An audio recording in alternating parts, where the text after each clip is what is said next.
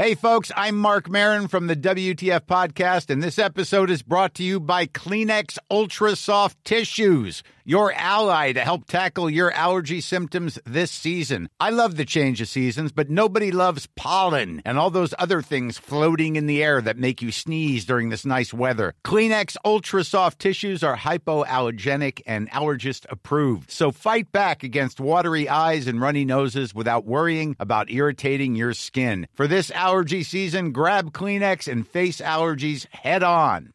Hey, it's Paige DeSorbo from Giggly Squad. High quality fashion without the price tag. Say hello to Quince. I'm snagging high-end essentials like cozy cashmere sweaters, sleek leather jackets, fine jewelry, and so much more. With Quince being 50 to 80% less than similar brands. And they partner with factories that prioritize safe, ethical, and responsible manufacturing. I love that. Luxury quality within reach. Go to quince.com slash style to get free shipping and 365 day returns on your next order. Quince.com slash style. Millions of people have lost weight with personalized plans from Noom, like Evan, who can't stand salads and still lost 50 pounds. Salads, generally, for most people, are the easy button, right? For me, that wasn't an option. I never really was a salad guy. That's just not who I am. But Noom worked for me. Get your personalized plan today at Noom.com. Real Noom user compensated to provide their story. In four weeks, the typical Noom user can expect to lose one to two pounds per week. Individual results may vary. Jag vill tacka Valio som gör den här podden möjlig. Valio var först i Sverige med laktosfria produkter. Jag är själv laktosintolerant, vilket jag blev ett halvår innan jag blev sjuk i utmattningsdepression. Vi kommer att prata mer om hur magen påverkas av stress, så stanna gärna kvar till slutet av den här podden. Då kommer du få lära dig massa, massa mer.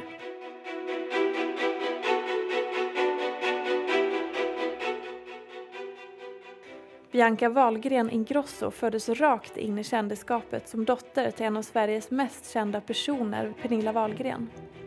Trots att Bianca bara är 20 år gammal har hon redan hunnit delta och komma tvåa i Junior Eurovision Song Contest, medverkat i flera musikaler, hon har prisat för sin blogg, syns på tidningsomslag och blivit utsatt för skvallerpressen. Bianca är en vacker, ung och driftig kvinna som verkar vara i början av en alldeles strålande karriär.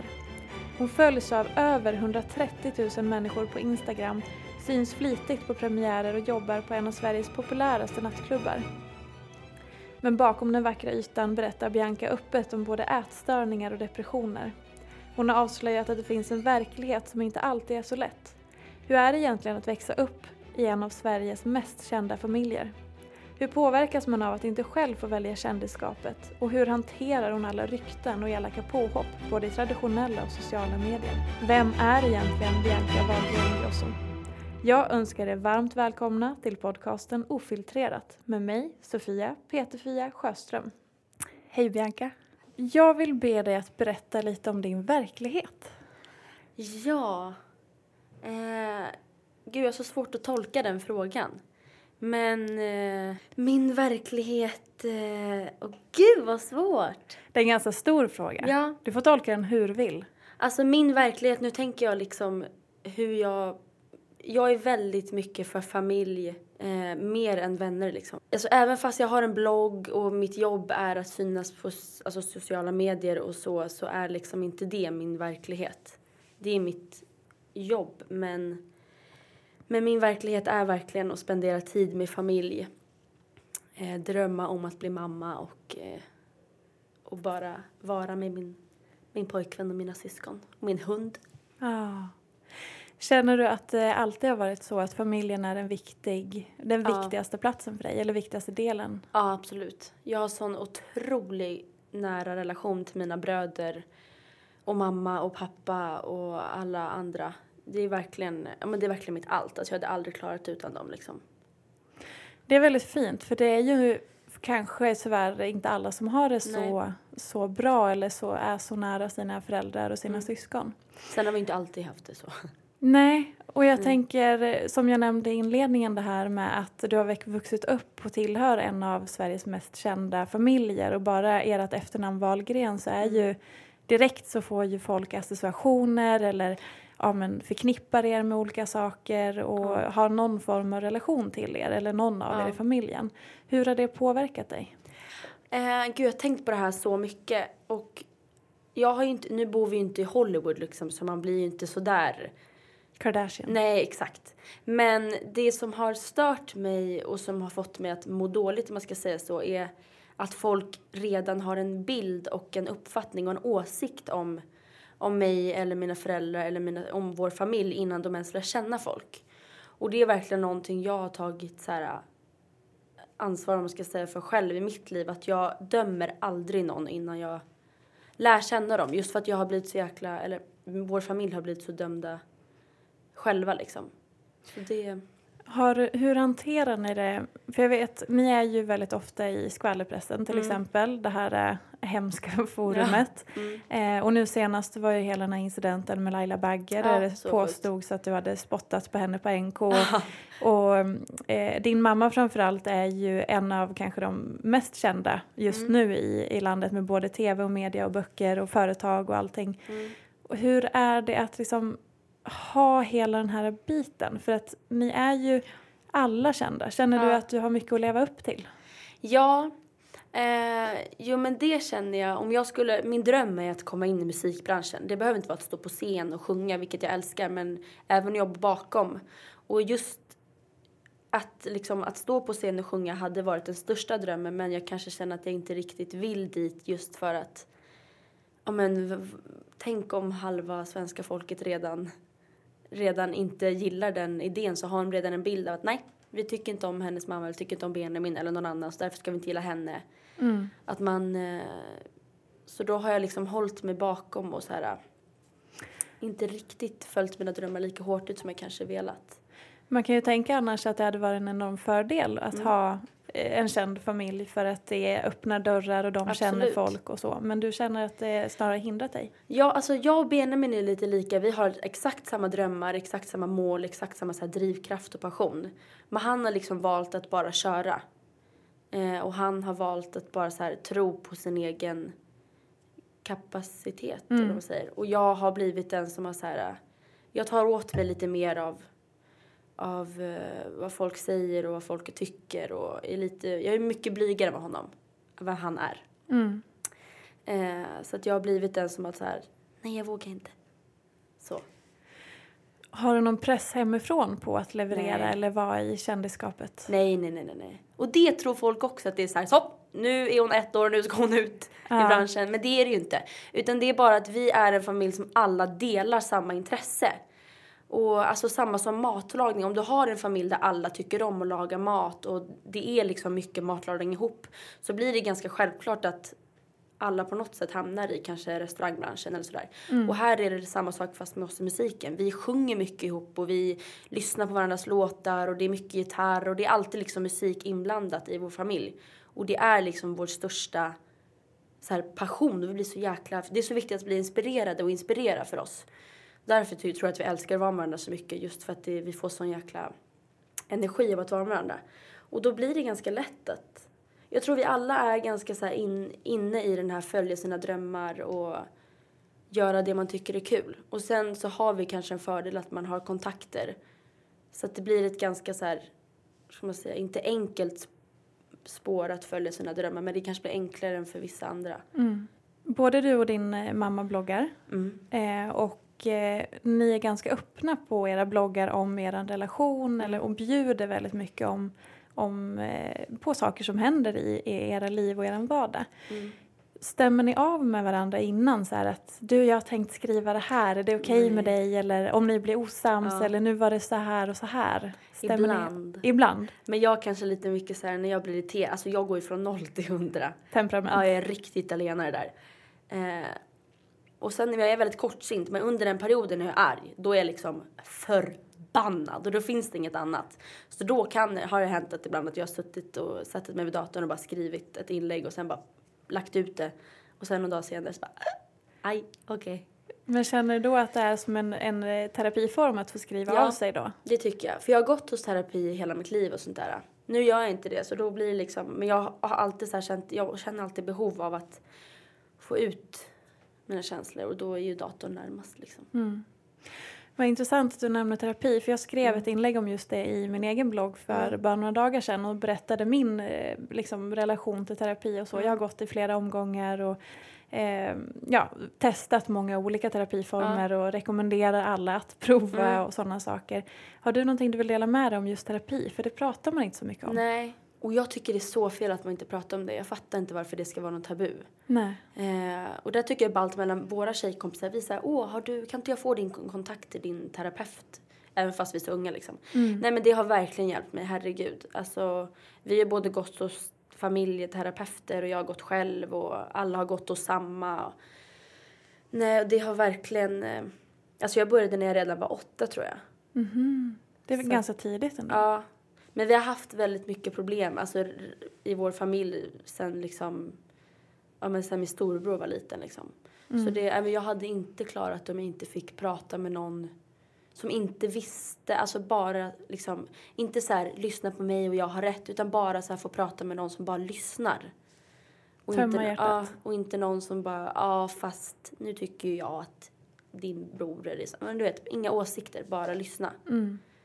Och så man kan få gå dit och sen bara gå därifrån och inte behöva prata med den här personen mer tills nästa gång. Vissa terapeuter är ju inte så här, de vill ju inte ens hälsa på stan liksom. Nej. Det var lite sjukt dock när jag råkade gå förbi på gatan och man bara, ja, ja, ja, nej just det, jag ska inte hälsa. Just det. Och många har väl att man får själv välja om man Ja, vill exakt. hälsa. För att det kan vara lite privat och Ja. så. Men du började i terapi när du var åtta. Ja, jag tror det. Jag för mig det. Jag, jo, någon gång med, med mig och mamma tror jag. Sen började jag, mamma och pappa. Eh, och där lärde jag mig kanske mest ifrån. Den tidiga terapin.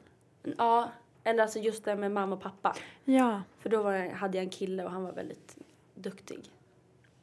Känner du att det är någon skillnad? Att det kan skilja väldigt mycket på vilken person man träffar och vilken man går till? Ja. På vilket sätt? Alltså just där kommer det lite in så här om de vet vilka vår familj är. Om, okej, om vi säger att det är något fan till mamma till exempel. Ja. Då märker jag, jag märker ganska tydligt om någon redan har en åsikt eller redan tycker liksom. Vilket jag tycker kanske är lite oproffsigt av dem då att inte. Precis. Jo men jag märkte det var en kille, han, var- han var lite mer så hade metoder hur man skulle liksom, jag skulle sätta mig ner på marken och när jag satt med mamma och pappa och inte sitta, för jag hade så mycket åsikter och prata emellan och han var så här, men sätt dig ner på marken, du är ju barnet i det här liksom. Mm. Du ska inte behöva ta ställning liksom. Så han var väldigt duktig för att han så här, vad säger man, han använde olika metoder. Ja. Istället för att, och vissa är bara låta en prata så man får ut skiten. Mm. Det är väldigt häftigt med terapi överlag tycker jag för det kan hända så otroligt mycket med en. Ja, En del tillfällen som jag har gått där var det så här, ja ja men nu vet jag inte, nu kanske jag typ är klar eller Ja. liksom så. Och sen efter någon gång till så känner man att wow, idag händer det något, idag hittar jag den där pusselbiten Ja, eller det här kommer jag ta med mig. Är det någonting som du har sådär känt att det här gjorde verkligen skillnad? Någonting du har lärt dig eller någon insikt Alltså, eller? Vi har ju pratat så jäk, så himla mycket i vår familj. Alltså vi är ju som terapeuter allihopa till varandra liksom. Ja. Så jag känner att jag alltid har haft så här pusselbiten, jag har alltid vetat vad som har varit problemet eller inte. Och jag har mest kanske gått till psykolog just för att mest få prata. Och inte mer, och kanske mindre liksom för att så här, jag vet inte varför det är så här eller säger så. Mm. Utan mest bara för att, ja men få prata liksom. Ventilera. Exakt. Mm. Om vi går tillbaka lite grann när vi ändå är inne på när du var väldigt ung och sådär. Ehm, om man går tillbaka och googlar på dig eller din familj så kommer det ju, vare sig man vill eller inte, så kommer det ju upp massa artiklar. Mm. Eh, när började du synas i media? Så du kände att du började förstå att du Ja. var en del av en känd familj eller att du började känna att du blev påverkad och liksom Men det var det? ju när eh, min mamma och pappa var i en rättegång kommer jag ihåg.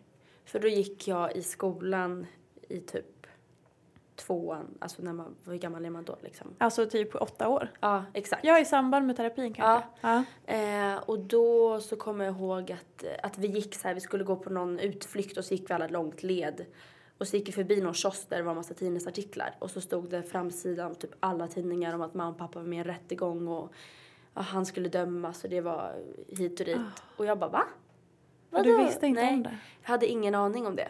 Eh, och så märkte jag så här, folk började snacka och då började jag gråta och tyckte det var jättepinsamt. Mm. För jag fattade ingenting för att han, jag har alltid varit pappas flicka och alltid varit så här väldigt mån om att så här skydda honom. Mm. Och så när hela tiden då så här gång på gång står elaka saker om honom så skäms man. Eller jag skämdes och sen började jag gråta för att jag blev så frustrerad att jag så här, att det står än en gång om pappa. Och så vet jag inte varför och så fattar jag vad är det här för påhitt? Och sen så visade det sig att det var ju sant, de hade ju suttit rättegång. Men just då märkte jag så här, oj, shit. När alla andra liksom, åtta, nioåringar också började. Ja, Man är så otroligt ung då så Ja. jag kan tänka mig att det är svårt att förstå helhetsbilden. Mm. Det måste vara jättesvårt att greppa i den unga åldern. Ja, och så här, saker som hände i vår familj visste alla liksom. Mm. Och det stod på, ja, men, stod på löpet. Då vet man ju inte riktigt vad löpet innebär. Nej. Hur påverkar det dig i skolan då? Känner du att du har stuckit ut? Ehm, ja, alltså nu gick jag, jag gick i en grundskola där det var många, Thomas Ledins son gick där. Ja men det var så här, det var många så här, många som var också stod i tidningarna om man skulle säga. Så jag stack väl inte ut så. Sen var det ganska, när man blev äldre så var det inte så många som pratade om det liksom. Men eh, jag minns att jag, eh, alltså när jag mådde dåligt över det här så gick jag inte till skolan. Alltså det var nog mer så att jag så här, Stanna hemma? Ja, la skolan bakom Mm. på andra plats. Kanske lite dumt men. Vilken ålder var det då? Det började kanske när jag gick i femman till, ja men trean på, Så väldigt tidigt ändå. ja. Och då kanske det blir så att man hamnar lite på en, vad ska man säga, alltså det blir ju lite annorlunda då om, Mm. om du inte dyker upp Ja, och så gör alla andra saker tillsammans och Ja, sen kanske exakt. du är borta men du kanske inte var sjuk Ja. utan du bara var ledsen eller Nej men sen har det påverkat att folk har alltid, alltså du vet när man var liten och folk inte visste att det kanske var lite oartigt att fråga någonting. Så har det massa gånger hänt att folk bara Är din pappa så, alltså Är din mamma så, du vet jag sådär och jag bara men nej. Mm. Jag inte prata om det. nej. Det förstår, och barn kan vara väldigt eh, rätt fram och Ja, liksom exakt. påstridiga på det Ja. sättet. Men lärarna kommer jag ihåg var jätte, jätteduktiga och fina. De var alltid så här, det finns terapeut på skolan om du vill prata och så. Mm. Mm. Känner du att, att du har haft ett bra stöd runt omkring dig förutom just familjen då? För den har ju funnits där. Men just med vänner och andra människor runt omkring som har Ja. funnits där. Alltså jag har haft några få vänner. Jag har inte så velat prata om det så mycket med vänner just för att det är så svårt att, var fan ska jag börja liksom? Just för att det började vid så unga ålder. Och jag är så mycket så jag, är så, jag är så dålig på att förklara mig så att jag måste så börja från, från första början för att kunna förklara något. Ja. Eh, så just vänner har jag väl inte så här, ja men jag tycker inte om att prata, inte just för att, jag inte, jag tycker inte om att prata om det just för att jag inte vill att de ska, ja men där får jag så här min frizon man ska säga. Mm. Nej med vänner, men det har varit mycket morbröder, så här, fruar har hjälpt hur mycket som helst och som, eh, ja men Laila hjälpte mycket, Linus ex Jessica. Mm.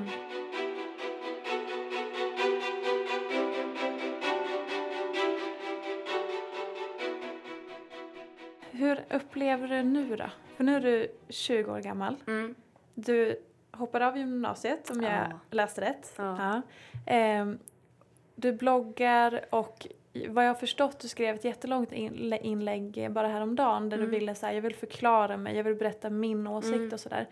Känner du att det finns mycket som press på dig? Vad ska hon göra av sitt liv nu? Ja, hon, hon är ju, gud, nu ja. ska hon iväg. V- vad ska Wahlgren göra? Kom Ja. igen nu, vad händer?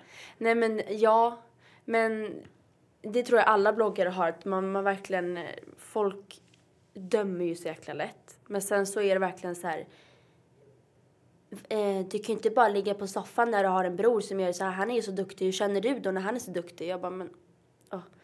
Det är såna där grejer. Mm, jämförelse. Ja, god. Jämförelse. Det är typ det värsta jag vet, att bli jämförd. Mm. Typ som folk, som du kanske tränar för att må bra. Jag så sjunger för att må bra liksom. Mm. Det är min lilla musikalvärld. Men känner du då att eh, du pratar ju lite grann om att folk dömer dig. Mm. Eh, vad är det vanligaste förutfattade meningen? Att jag är väldigt bortskämd fjortis.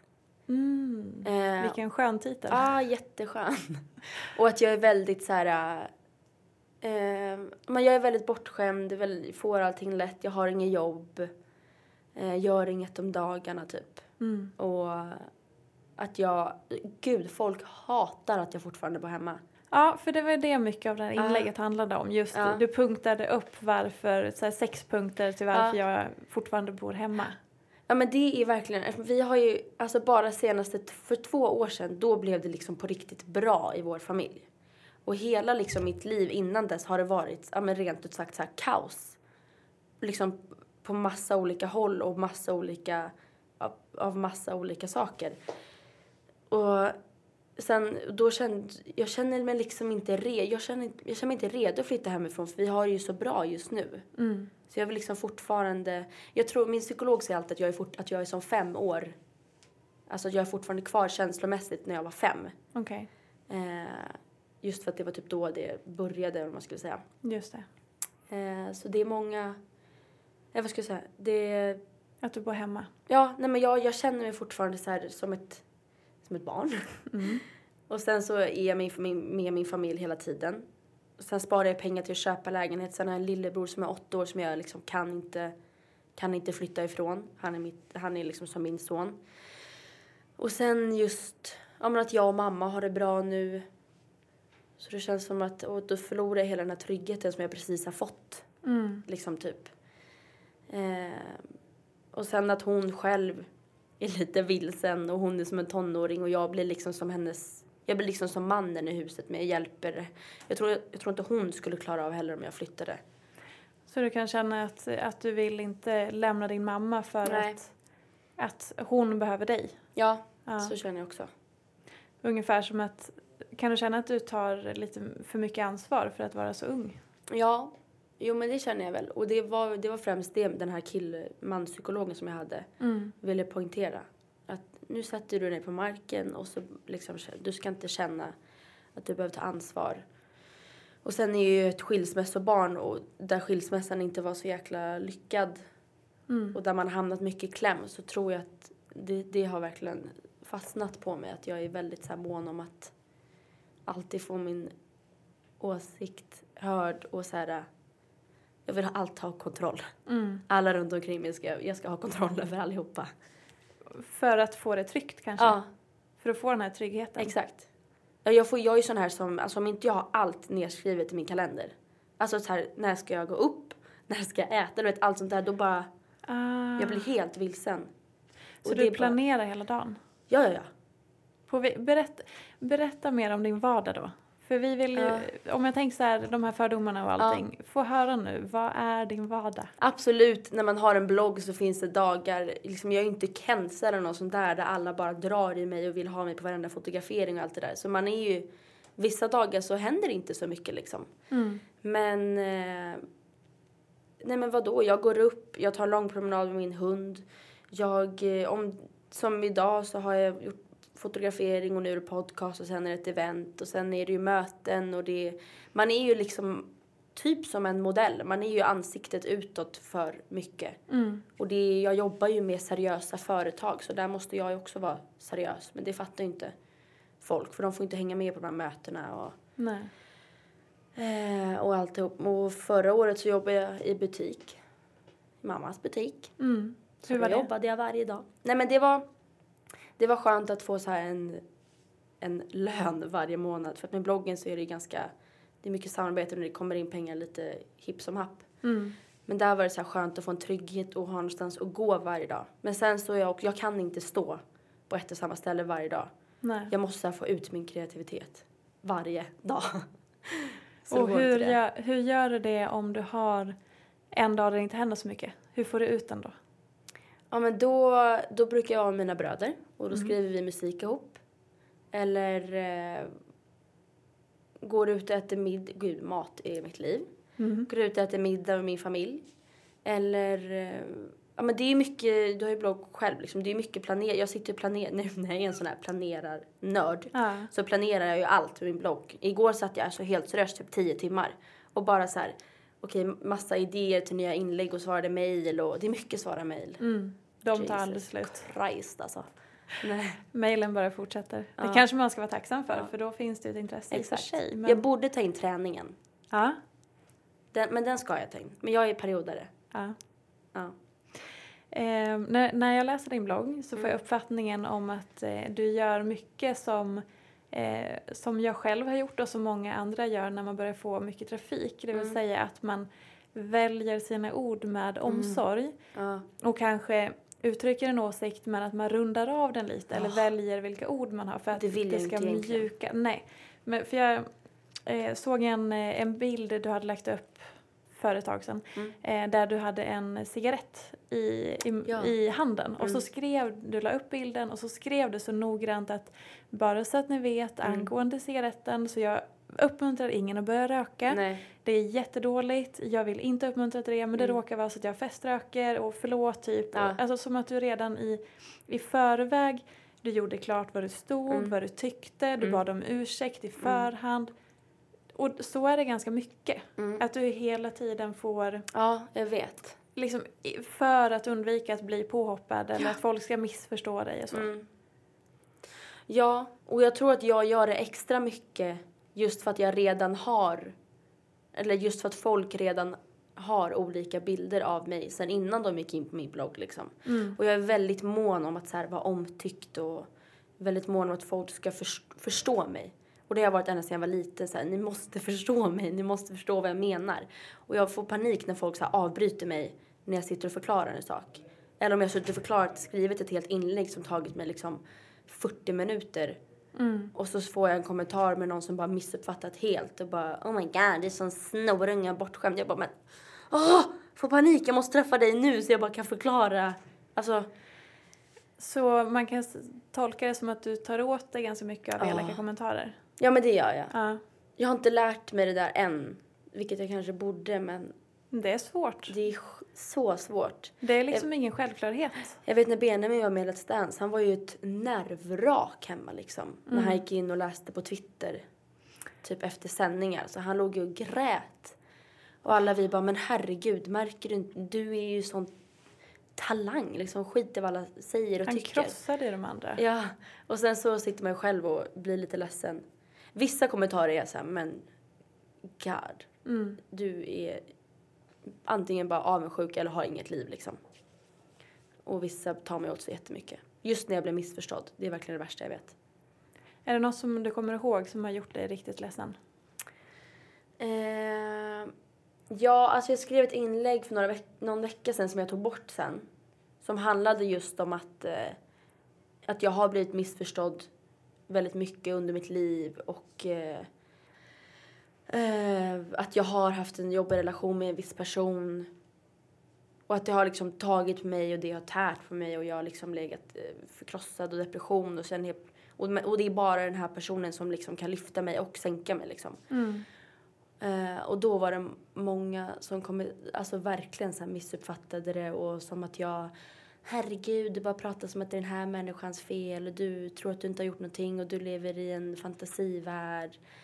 Och då blev jag bara så här okej, det här är min blogg, jag skriver från mitt perspektiv. Jag kan liksom inte, jag skulle gärna skriva en bok från alla perspektiv men jag kan ju inte det här. Nej. Och då är det så, man blir så, man blir så jäkla frustrerad att folk inte så här tänker en extra gång.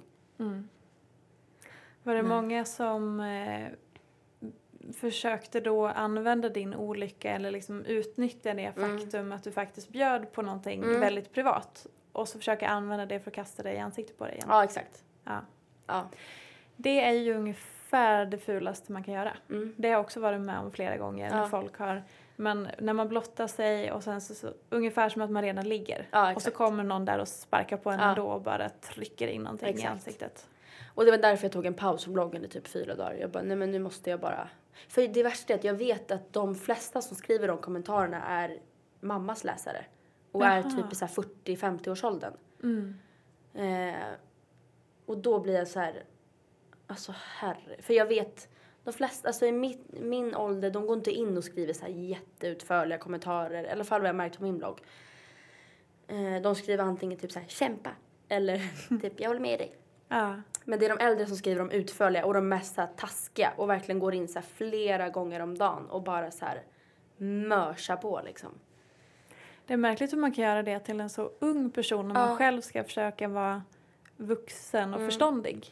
Kan man tycka. Speciellt när jag skriver så tydligt att jag är väldigt förvirrad och jag är väldigt alltså, överallt med mina känslor just nu. Mm. Men ja. Ehm, du berättade tidigare om att eh, det var ungefär två år sedan som du kände att nu känns det bra i familjen och tryggt och sådana saker.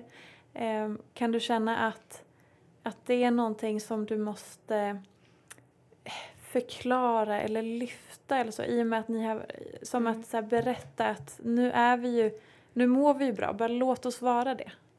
För att det har ju varit så, så stökigt och så mycket och ni har synts så mycket och hört så mycket vare sig ni har valt det själva eller Mm. inte. Och nu kanske man kan känna då att så här, kan ni bara få njuta av det här? Ja. Men Jo, så men det, är det ju inte riktigt. Nej, och det är där jag verkligen... Så är det ju själv, alltså exakt då när med så här min boendesituation. Att varför folk inte bara fattar. För jag har ju skrivit att jag, jag har ju skrivit där att jag bor kvar här just för att jag liksom, jag precis kommit till min rätt, alltså Mm. hemma liksom. Så då vill jag ju inte flytta därifrån. Och så har jag även så skrivit att jag är väldigt rädd och väl för nya förändringar. Mm. Jag är väldigt svårt för förändringar. Eh, jag vet inte om det är någon skilsmässobarnsgrej eller vad det kan vara. Men ehm, Kanske att det känns otryggt. ja, exakt. Nej, och då när folk fortsätter och bara men det är så här det ska vara när man är 18, bla bla bla, bla bla bla. God, får panik på sånt där. Mm. Nu kommer jag inte ens ihåg vad frågan var men. Eh, nej men just det här att ni kanske bara kan få njuta av att, Ja, exakt. att men ni vissa, har det bra vissa skriver jättefina kommentarer. Mm. Men tyvärr så är ju de, de hemska som man lyssnar på. Mm. Men sen har det ju gett någonting också att jag har öppnat väldigt mycket för jag får hur många mejl om dagen som helst. Där folk säger bara, jag har inte vågat berätta det här för någon men jag känner att, att jag kan berätta det här för dig. Och så har jag liksom fått, så sitter vi och pratar ut ihop på mejl och på Facebook och grejer. Vad fint. Så det har ju gett någonting också liksom. Och jag tror, alltså jag kommer fortsätta vara personlig. Just för att det är så många som skriver att de så känner igen sig i mig. Mm. För att folk tycker att det är tabu att skriva att man mår dåligt eller att man är förvirrad eller... Ja, för du bjuder ju väldigt mycket på, på dig själv och det Mm. du går igenom och tankar och sådär. Du pratar ju, har ju pratat om eh, ätstörningar tidigare och depression och att du Mm. har mått väldigt dåligt. Vill du Mm. berätta lite om det? Ehm, nej men jag har alltså verkligen så länge jag kan minnas, alltså tills ifrån att jag började på dagis liksom så här varit alltså deprimerad, inte så här hela tiden. Utan att jag är liksom jättelycklig och då är jag verkligen så här svinglad och lycklig i så här två veckor. Och sen händer det någonting och så är jag jättedeprimerad, hittar ingen inspiration, kan inte så här inspirera och bara allt är bara så här grått liksom i två veckor. Mm. Eh, ja, och sen så blir det bra. Nej, så det har liksom funnits med mig hela tiden och någonting jag verkligen jobbar för. Och där har musiken kommit, varit min räddning liksom. Och folk som inte riktigt inne i musik fattar ju inte det, men det har varit så här. Och även då mina bröder, speciellt så här Benjamin och Oliver. Mm. För vi älskar ju musik ihop, så där har det varit. De har varit, det är de som liksom har fått mig så här, lyfta upp mig. Men så- har du, får du hjälp för det här? Är det en regelrätt depression eller är det en nedstämdhet eller vad är det här mörkret som du går igenom då? Alltså det är ju så mycket. Eh, jag liksom hamnar, det är så mycket så här frustration, eh, irritation och känner att jag är ledsen och så blir jag bara så här, känner mig värdelös. Och så tänker jag på alla de här kommentarerna jag fått att bara, men shit, jag kanske inte gör någonting med mitt liv. Jag kanske inte gör något vettigt eller jag kanske inte är, ja men du vet. Och så Mm. bara, och så är jag inte den som bara kommer till familjen och säger att nu mår jag dåligt. Hur gör du istället då? Ja, vissa dagar ligger jag bara liksom i soffan, alltså verkligen med fettigt hår och bara inte duschat på flera dagar och bara äter typ och kollar på serier. Eh, ja, och andra dagar så försöker jag ta mig ut på en promenad eller jag vet inte. Sen så vet jag att det bara, någon dag bara vaknar jag upp och så poff, Och du, har du tänkt någon gång att så här, det här kanske jag kan få hjälp med? Jo, det har jag. Ja. Absolut. Eh, men jag är ingen person som tar tag i saker. Mhm. Så att, Det är en lång uppförsbacke till Ja. målet. ja. Och sen så är jag ju så här, men skitsamma, det blir bra om en vecka typ.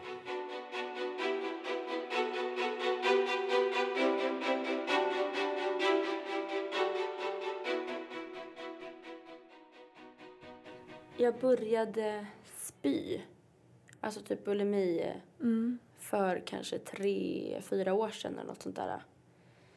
Eh, ja, men jag kände mig så här mullig och ful, typ. Och så började jag spy för att eh, eh, ja, men jag hörde att typ andra hade gjort det. Mhm. Och då kan jag äta den här pastan för sen kan jag ju spy. Och så är den borta, liksom.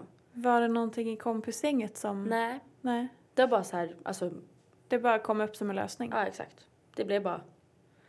Ja, men det blev sen för mig själv typ att... Alltså jag kände mig liksom, jag hade en period när jag kände mig så här värdelös när jag åt.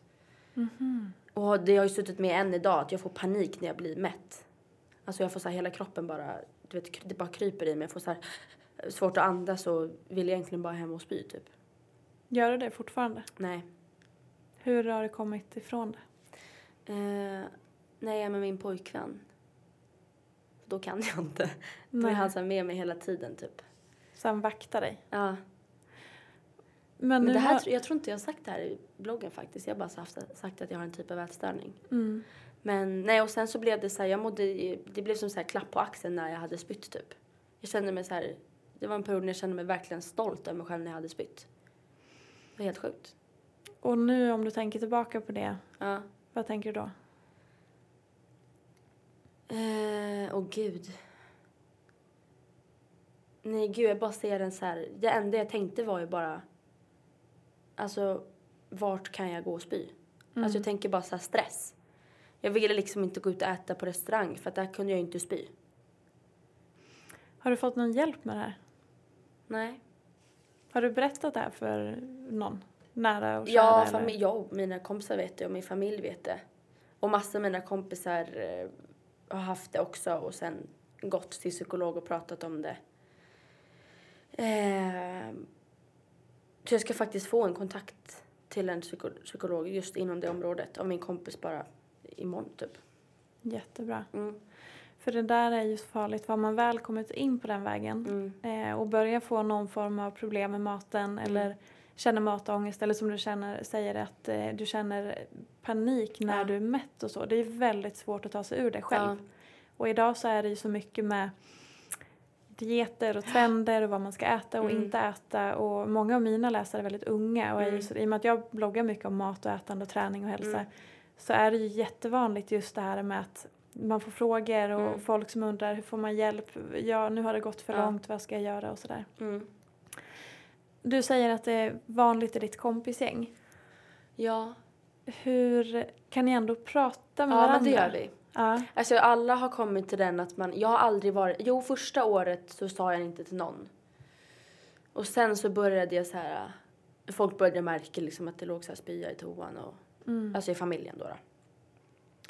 Eh, men nu verkligen pratar vi om, ja men så här, ja shit jag kanske fick ett återfall eller, alltså inte så att vi träffas för att prata om det utan liksom, det bara händer när vi ses, vilket är ganska, det är väldigt skönt.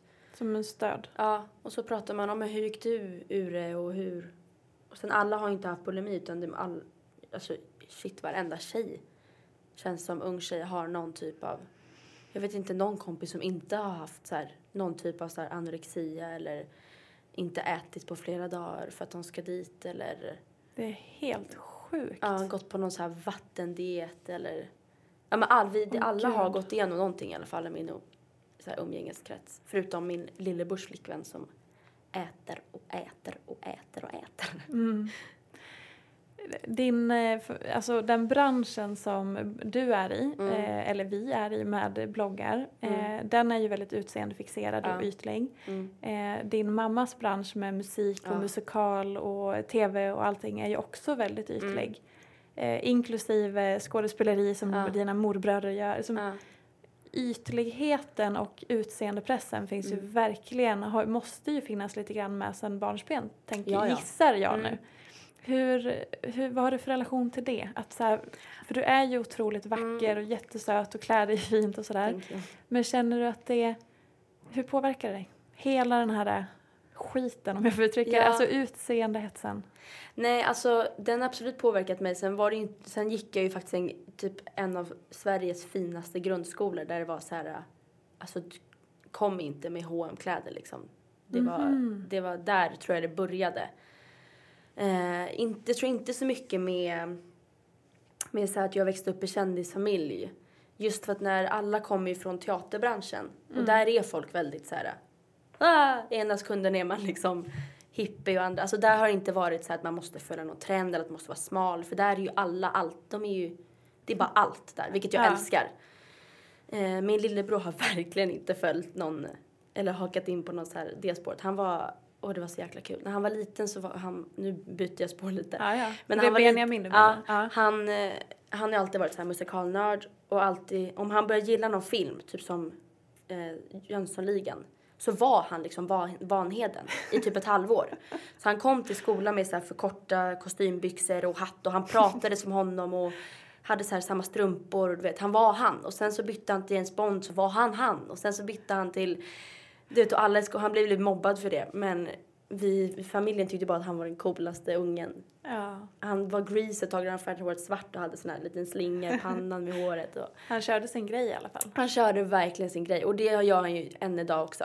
Medan jag kanske så här, ja, ville också vara den coola och komma till skolan med läppglans och mascara och push-up och allt. Och där, jag gick i Carlssons och där hade ju alla liksom pälsvästar när man var tio och mammas Gucci-väska och det var verkligen kom till skolan med fina bilar och alla bara pratade om pengar liksom.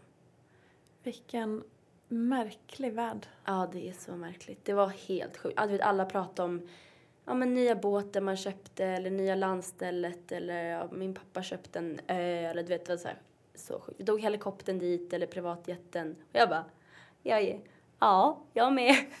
Fast nej. Hur hanterar man det när man är så ung? Det, blir, alltså det är ju en Ja. låtsasbubbla. Ja.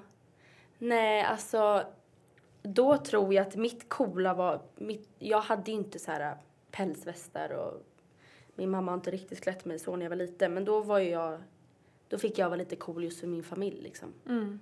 Ditt efternamn hjälpte dig kanske? Gud vad töntigt. Nej, men vadå? Du kan ju inte rå för det. Nej. Det är ju inte, det är inte ens val vart man Nej, föds exakt. eller sådär. Eh, men om vi går tillbaka till eh, hela utseendefixeringen och sådär. Om vi pratar lite om eh, bloggbranschen då som Mm. är eh, framförallt den här poddens fokus och så. Ja. Kan du berätta lite om Mm. Berätta någonting om, podd, om bloggvärlden som eh, läsarna inte vet. Någonting som pågår bakom kulisserna eller någonting som bloggare gör. Ja, få höra. Jag har jättesvårt, alltså jag vet själv att man går inte på möten, alltså varje dag. Mm. Det gör man inte. Och sen stör jag mig lite på när bloggare tar en lunch med en tjejkompis och skriver att det var möte. Alltså jag som bloggare ser så tydligt när folk alltså ljuger eller så här, gör det väldigt fint, mer fint än vad det faktiskt var. Överdriver Eh, lite. Ja, exakt. Typ som jag gillar med mammas blogg, hon tar inte, om hon är på ett event så tar hon inte liksom, det kan jag säga att jag själv gör, jag kanske tar de fina bilderna på, för att få liksom helheten väldigt lyxig och fin. Men det är mest för att jag vill att folk ska bli inspirerade liksom. Men hon gör ju inte det, utan hon ja, men tar ju när maten redan är uppäten och fula grimaser och det tycker jag är skönt med henne. Ja. Eh, ja men så här, alltså folk måste förstå att man sitter verkligen, man tänker verkligen hur ska jag få det här att se så bra ut som möjligt. Och sen allt det här med då att man låtsas att man går på möten och det är jättemånga som skriver att oh, nu är något på gång. Och så är det inte det. Busy, busy. Mm. Kan du känna en press på när du ser andra bloggare då som, som är på möten eller väldigt uppbokade Mm. eller får stora kampanjer och samarbeten? Ja, självklart. Hur påverkas du? Alltså egentligen så måste jag säga att jag påverkats ganska bra för jag, jag bara push, jag vill bara alltså, bli bättre.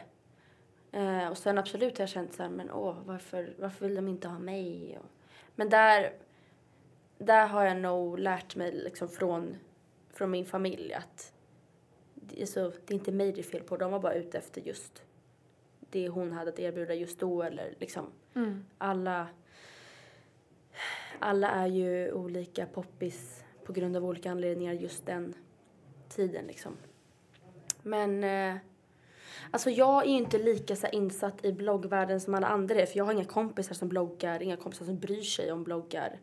Jag har liksom inte den här äh, hänga med bloggar och prata blogg. Det är bara, jag är liksom helt själv i min bloggvärld.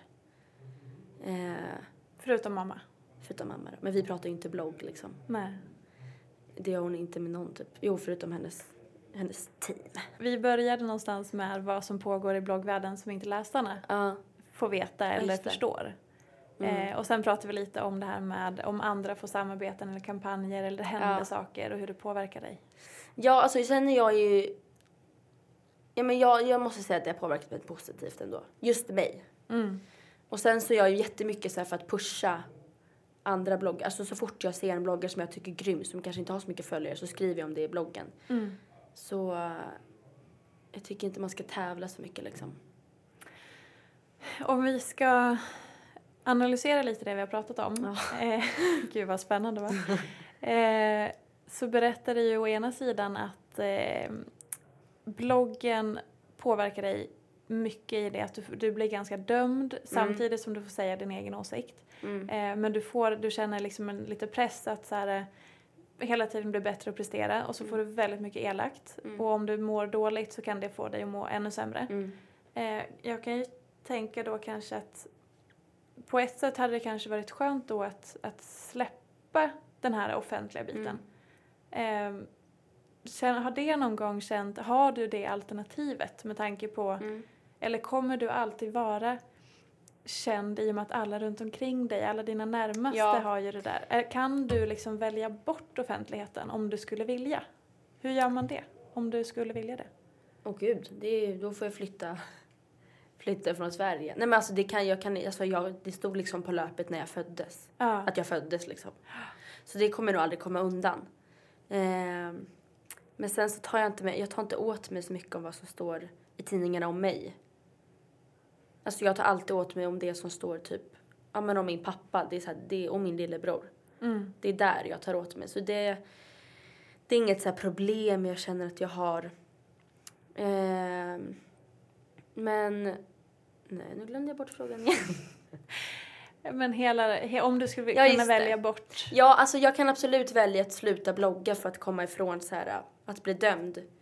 Men jag är verkligen en sån som måste få ut min alltså, kreativitet. Jag, jag älskar ju, jag har ju blivit helt förälskad i fota och ja, men så här, mode och styling och hela den här grejen att få till ett fint. Det blir, jag vill ju liksom skapa som en tidning på min egen Mm. blogg. Så att nej, det skulle nog, jag skulle nog känna mig lite tom om bara det försvann. För det har ju blivit en del av mig och min vardag liksom. Mm. Och sen får då får man ju bara ta att vissa kommer inte fatta. Vissa kommer inte förstå mig och det är ju trist för dem. Mm. I'm fabulous. Nej jag skojar. Eller hur? eh, jag har en samarbetspartner till den här Ja. podden som heter A Non-Smoking Generation. Du Mm. kanske känner till dem? Ja. ja. Eh, de har en eh, kampanj nu som heter Don't be a follower. Ja. Och den går ut på att de vill att man ska veta, de vill veta hur du påverkas av dina följare. Ja. Och om du anpassar dig efter dina följare och så. För de vill uppmuntra att man inte bara ska följa strömmen utan Mm. man ska gå sin egen väg. Hur påverkar dina följare dig? Vi har varit lite grann inne på det. Men berätta lite, så här på Instagram om du får massa kommentarer. Ja. Lägger upp en viss typ av bilder om du märker att de gillar någonting. Eller Ja. undviker en del om du, förstår du? Jo men det gör den? jag. Mm. Det, det, jo det gör jag såklart. Alltså det är ändå mitt varumärke och ju mer följare jag får på Instagram desto mer dras till bloggen. Och man vill ju att folk ska komma in och se, åh det här vill jag följa. Mm. Då kan man inte lägga upp en bild på en bajskorv varje dag liksom. Kanske. Eh, kanske, ja det är för sig. Eh, jo men så jag lägger ju upp det som jag tycker liksom blir fint på helheten på min Instagram. Så sånt där tänker jag ju på. Och jag lägger ju inte upp bilder kanske så mycket liksom men det är nog alltså, så här, när jag, om jag röker eller om jag står med en alkohol eller, eh, eller sådär. Men det är nog mest för att jag inte vill eh, vara en dålig förebild. Inte... Så jag tänker ändå på vad folk tycker. Mm. Så, vad känner du att du har för ansvar när du är en stor profil med mycket följare och ganska ung målgrupp? Ja. Jo, men jag känner, att jag, jag känner definitivt att jag har ett ansvar. Alltså speciellt när folk, när jag har en personlig blogg. Eh, där folk verkligen så här, känner igen sig i mig. Vissa ser mig liksom som någon slags stora syster har jag fått sagt till mig. Och att, eh, och att folk verkligen så här, ja men de känner verkligen att de, om de känner att de kan lita så mycket på mig att de kan öppna hela sitt liv på, skicka ett mail till mig. Men då måste jag liksom visa gott, eh, gott, gott för, Omdöme? omdöme. Så, Mm. ja. Det låter ju väldigt betryggande för det är ju Ja. väldigt många som kanske inte tänker så mycket på det utan tänker mer på hur man ska komma framåt eller Ja, nej, nej, nej. eh, sådana saker. Men och samtidigt så kan jag tycka att mm, man har ju ett ansvar. Men sen har vi hela den här förebildsdebatten. Mm. Har man valt att vara en förebild? Måste man automatiskt vara en förebild? Måste man vara en förebild inom alla områden? Ja. Nej men där, där tycker jag ändå att jag har en skön, att jag har skönt tänk kring det. Jag känner inte något så här jätte, jag måste vara förebild på allting liksom. Och kan jag öppna mig med att jag har mått dåligt så i vissa ögon är jag förebild och i vissa ögon är jag en misslyckad person liksom. Mm. Eh, så jag för, försöker ändå ja, men så här följa det jag, tycker, ja, men det jag tycker känns rätt. Det kommer jag skriva om. Mm. Och nu tycker inte jag att rökning är rätt. Nej. Så då skriver jag ju att... Jag skriver inte bara för att låta som en bra förebild liksom. Du berättade tidigare om att eh, just med Instagram så vill Mm. man ju att allting ska se fint ut Mm. och att du även tänker så med blogginlägg och sådär att du vill Mm. skapa någonting som är vackert och inspirerande och så. Hur går det till? Berätta lite om hur det går till rent praktiskt så här, från att du kommer på nu ska jag ta en, en härlig bild Ja. till att du har tagit den, fixat den, donat och sen publicerar. Vad är vägen dit? Ja, men jag tror det, mycket, det beror mycket på hur jag mår. Alltså som sagt, när jag är inne i mina happy moments då vill jag bara ta bilder på mitt smink, eh, lägga ut massa inspirerande bilder från Tumblr och bara så inspirera, inspirera, inspirera. Och sen när jag kommer ner i mina depp, det är då jag liksom öppnar upp mig och det är då jag blir ärlig och det är då det blir mer så här verkligt på bloggen. Mm.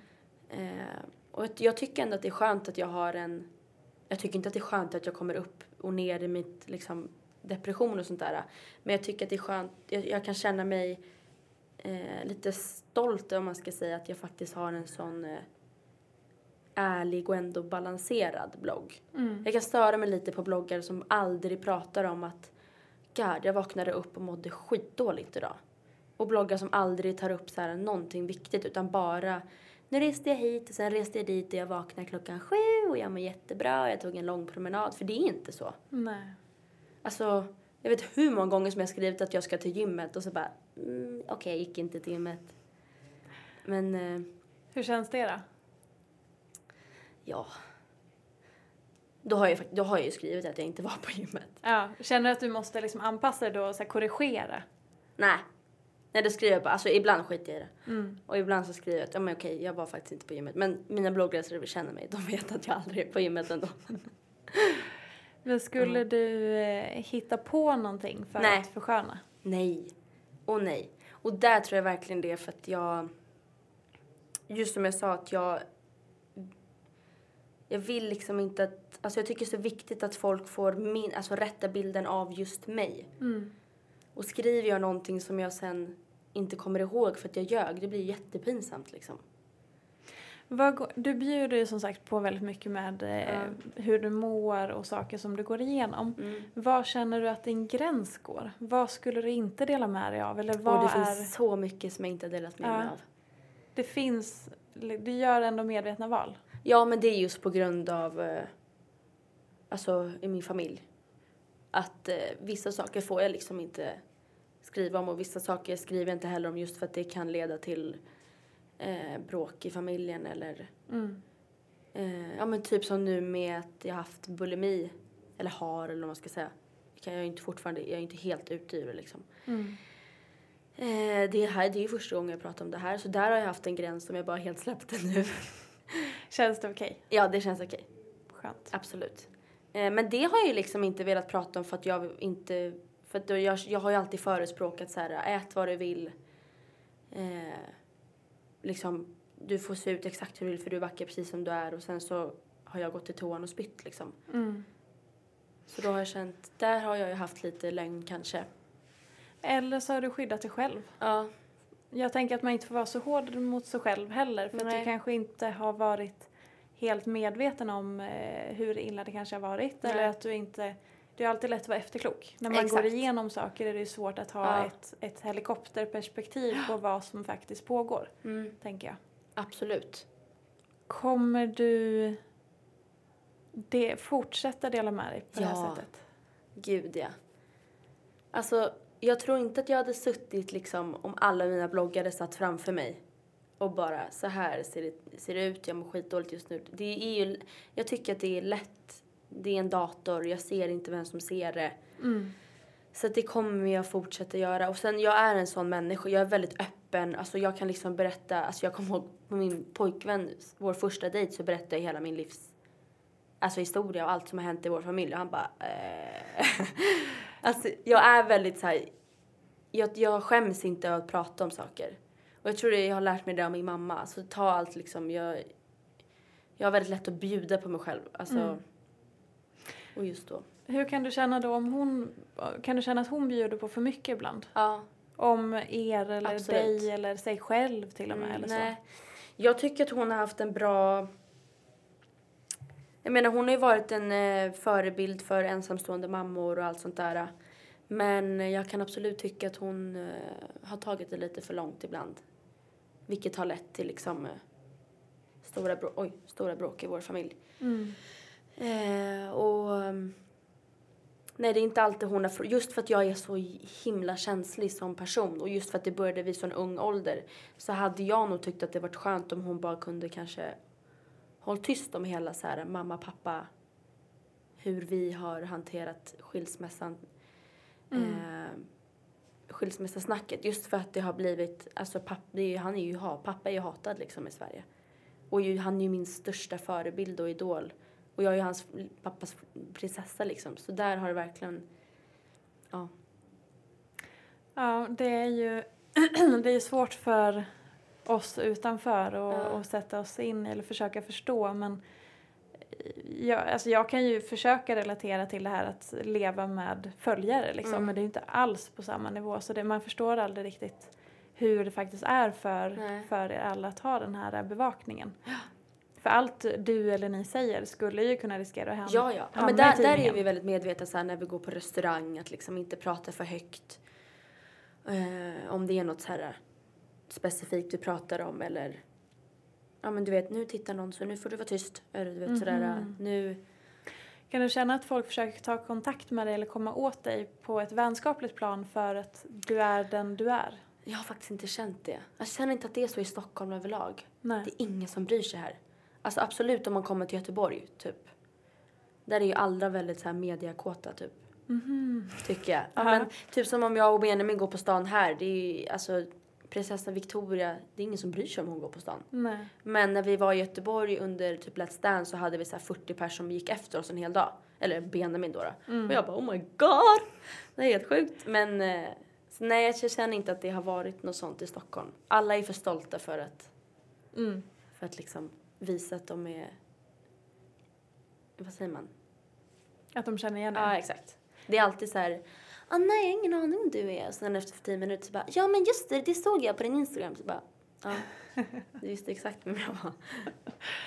Kan du känna att, ehm, för jag förstår att på ett sätt så när man är liksom en bloggare och i bloggvärlden att du får respons från läsarna. Mm. Men just det där när du träffar människor i verkliga livet. Mm. Inte i jobbsammanhang eller bloggsammanhang utan i övrigt. Att, att de också där har förutfattade meningar eller känner igen dig eller beter Ja. sig annorlunda eller så. Ja. På vilket sätt? Alltså jag, jag, jag, har verk, jag har verkligen lärt mig att jag märker exakt när folk vet vem jag är. Jag märker exakt när folk liksom har en åsikt om min pappa eller mamma. Mm. Jag märker exakt vilka som är liksom haters eller lovers, vad, säger man? Ja. Ja, men jag märker väldigt tydligt så här.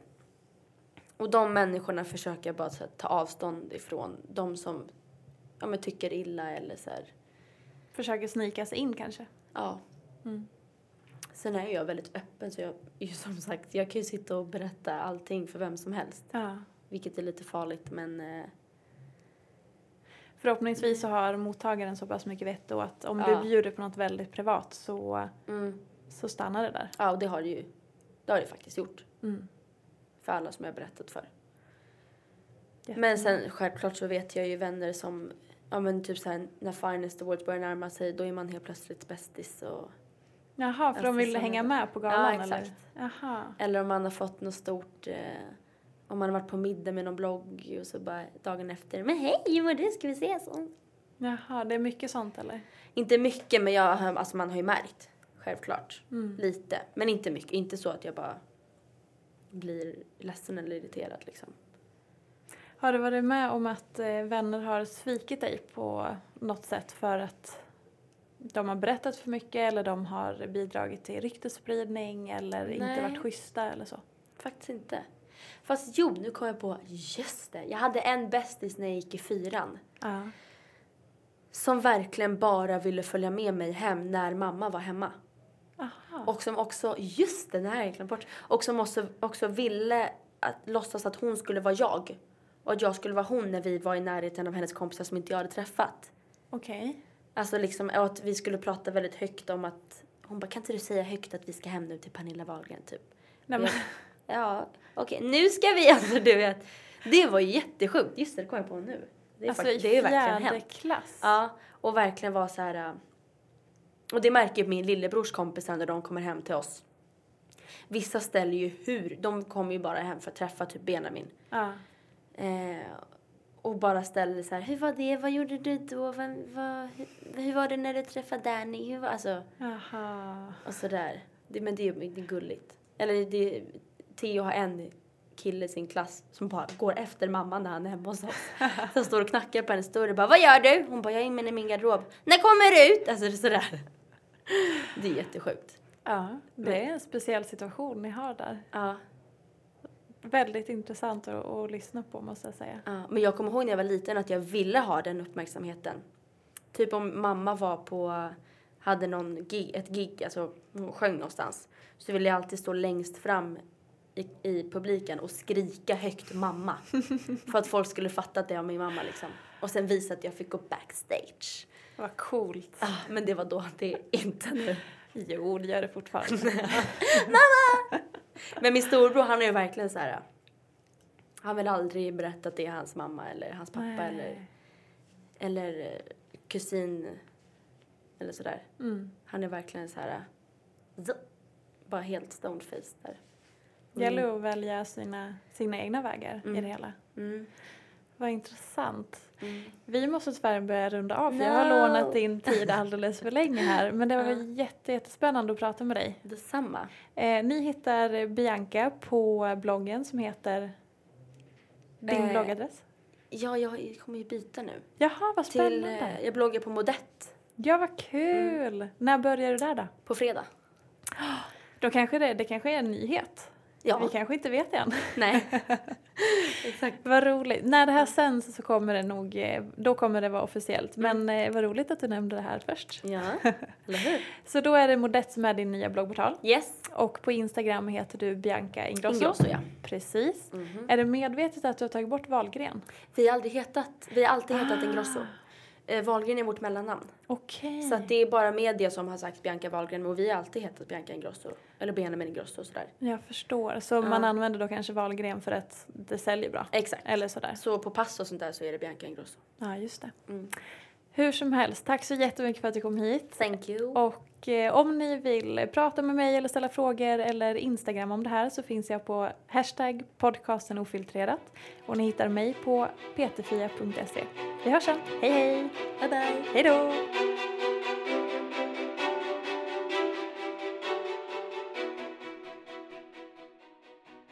Jag frågade vår huvudsponsor Valio hur man gör om man är laktosintolerant. Hur lever man med laktosintolerans? De svarade så här. Bra att veta är att laktosintolerans inte är någon sjukdom och det är inte farligt. Se till att få en diagnos för att utesluta att besvären beror på något annat. Undvik sen inte mjölkprodukter eftersom de är viktiga för din hälsa. Men välj istället laktosfria alternativ. Idag finns ju det mesta i den laktos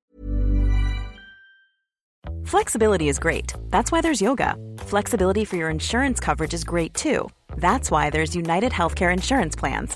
Underwritten by Golden Rule Insurance Company, United Healthcare Insurance Plans offer flexible, budget friendly coverage for medical, vision, dental, and more. One of these plans may be right for you if you're, say, between jobs, coming off your parents' plan, turning a side hustle into a full hustle, or even missed open enrollment. Want more flexibility? Find out more about United Healthcare Insurance Plans at uh1.com. Ready to pop the question? The jewelers at BlueNile.com have got sparkle down to a science with beautiful lab grown diamonds worthy of your most brilliant moments. Their lab grown diamonds are independently graded and guaranteed identical to natural diamonds, and they're ready to ship to your door. Go to BlueNile.com and use promo code LISTEN to get $50 off your purchase of $500 or more. That's code LISTEN at BlueNile.com for $50 off. BlueNile.com code LISTEN. Imagine the softest sheets you've ever felt. Now imagine them getting even softer over time. That's what you'll feel with Bowl and Branch's organic cotton sheets. In a recent customer survey, 96% replied that Bowl and Branch sheets get softer with every wash. Start getting your best night's sleep in these sheets that get softer and softer for years to come. Try their sheets with a 30-night guarantee. Plus, get 15% off your first order at bowlandbranch.com. Code BUTTERY. Exclusions apply. See site for details. Mom deserves the best, and there's no better place to shop for Mother's Day than Whole Foods Market. They're your destination for unbeatable savings, from premium gifts to show-stopping flowers and irresistible desserts. Start by saving 33% with Prime on all body care and candles. Then get a 15-stem bunch of tulips for just $9.99 each with Prime. Round out Mom's menu with festive rosé, irresistible berry chantilly cake, and more special treats. Come celebrate Mother's Day at Whole Foods Market. Fria hyllan så du kan egentligen äta som vanligt.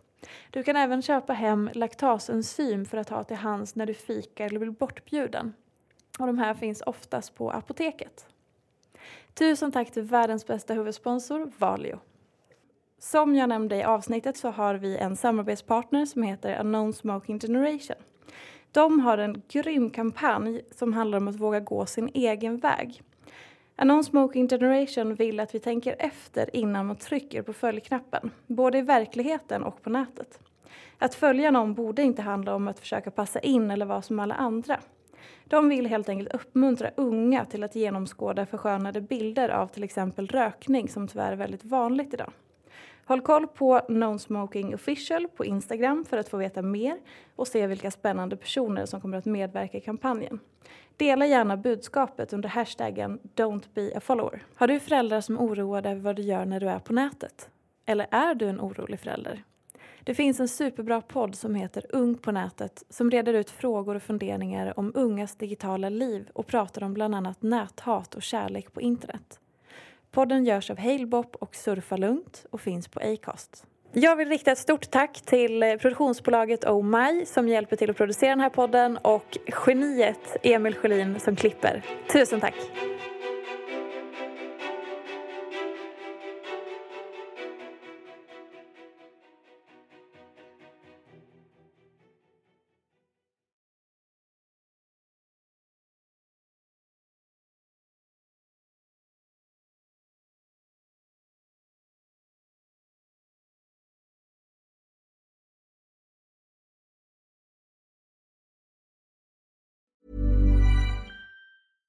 Even when we're on a budget, we still deserve nice things. Quince is a place to scoop up stunning high-end goods for 50 to 80% less than similar brands. They have buttery soft cashmere sweaters starting at $50, luxurious Italian leather bags, and so much more. Plus, Quince only works with factories that use safe, ethical, and responsible manufacturing. Get the high-end goods you'll love without the high price tag with Quince. Go to quince.com/style for free shipping and 365-day returns. Here's a cool fact a crocodile can't stick out its tongue. Another cool fact you can get short term health insurance for a month or just under a year in some states. United Healthcare short term insurance plans are designed for people who are between jobs, coming off their parents' plan, or turning a side hustle into a full time gig. Underwritten by Golden Rule Insurance Company, they offer flexible, budget friendly coverage with access to a nationwide network of doctors and hospitals. Get more cool facts about United Healthcare short term plans at uh1.com.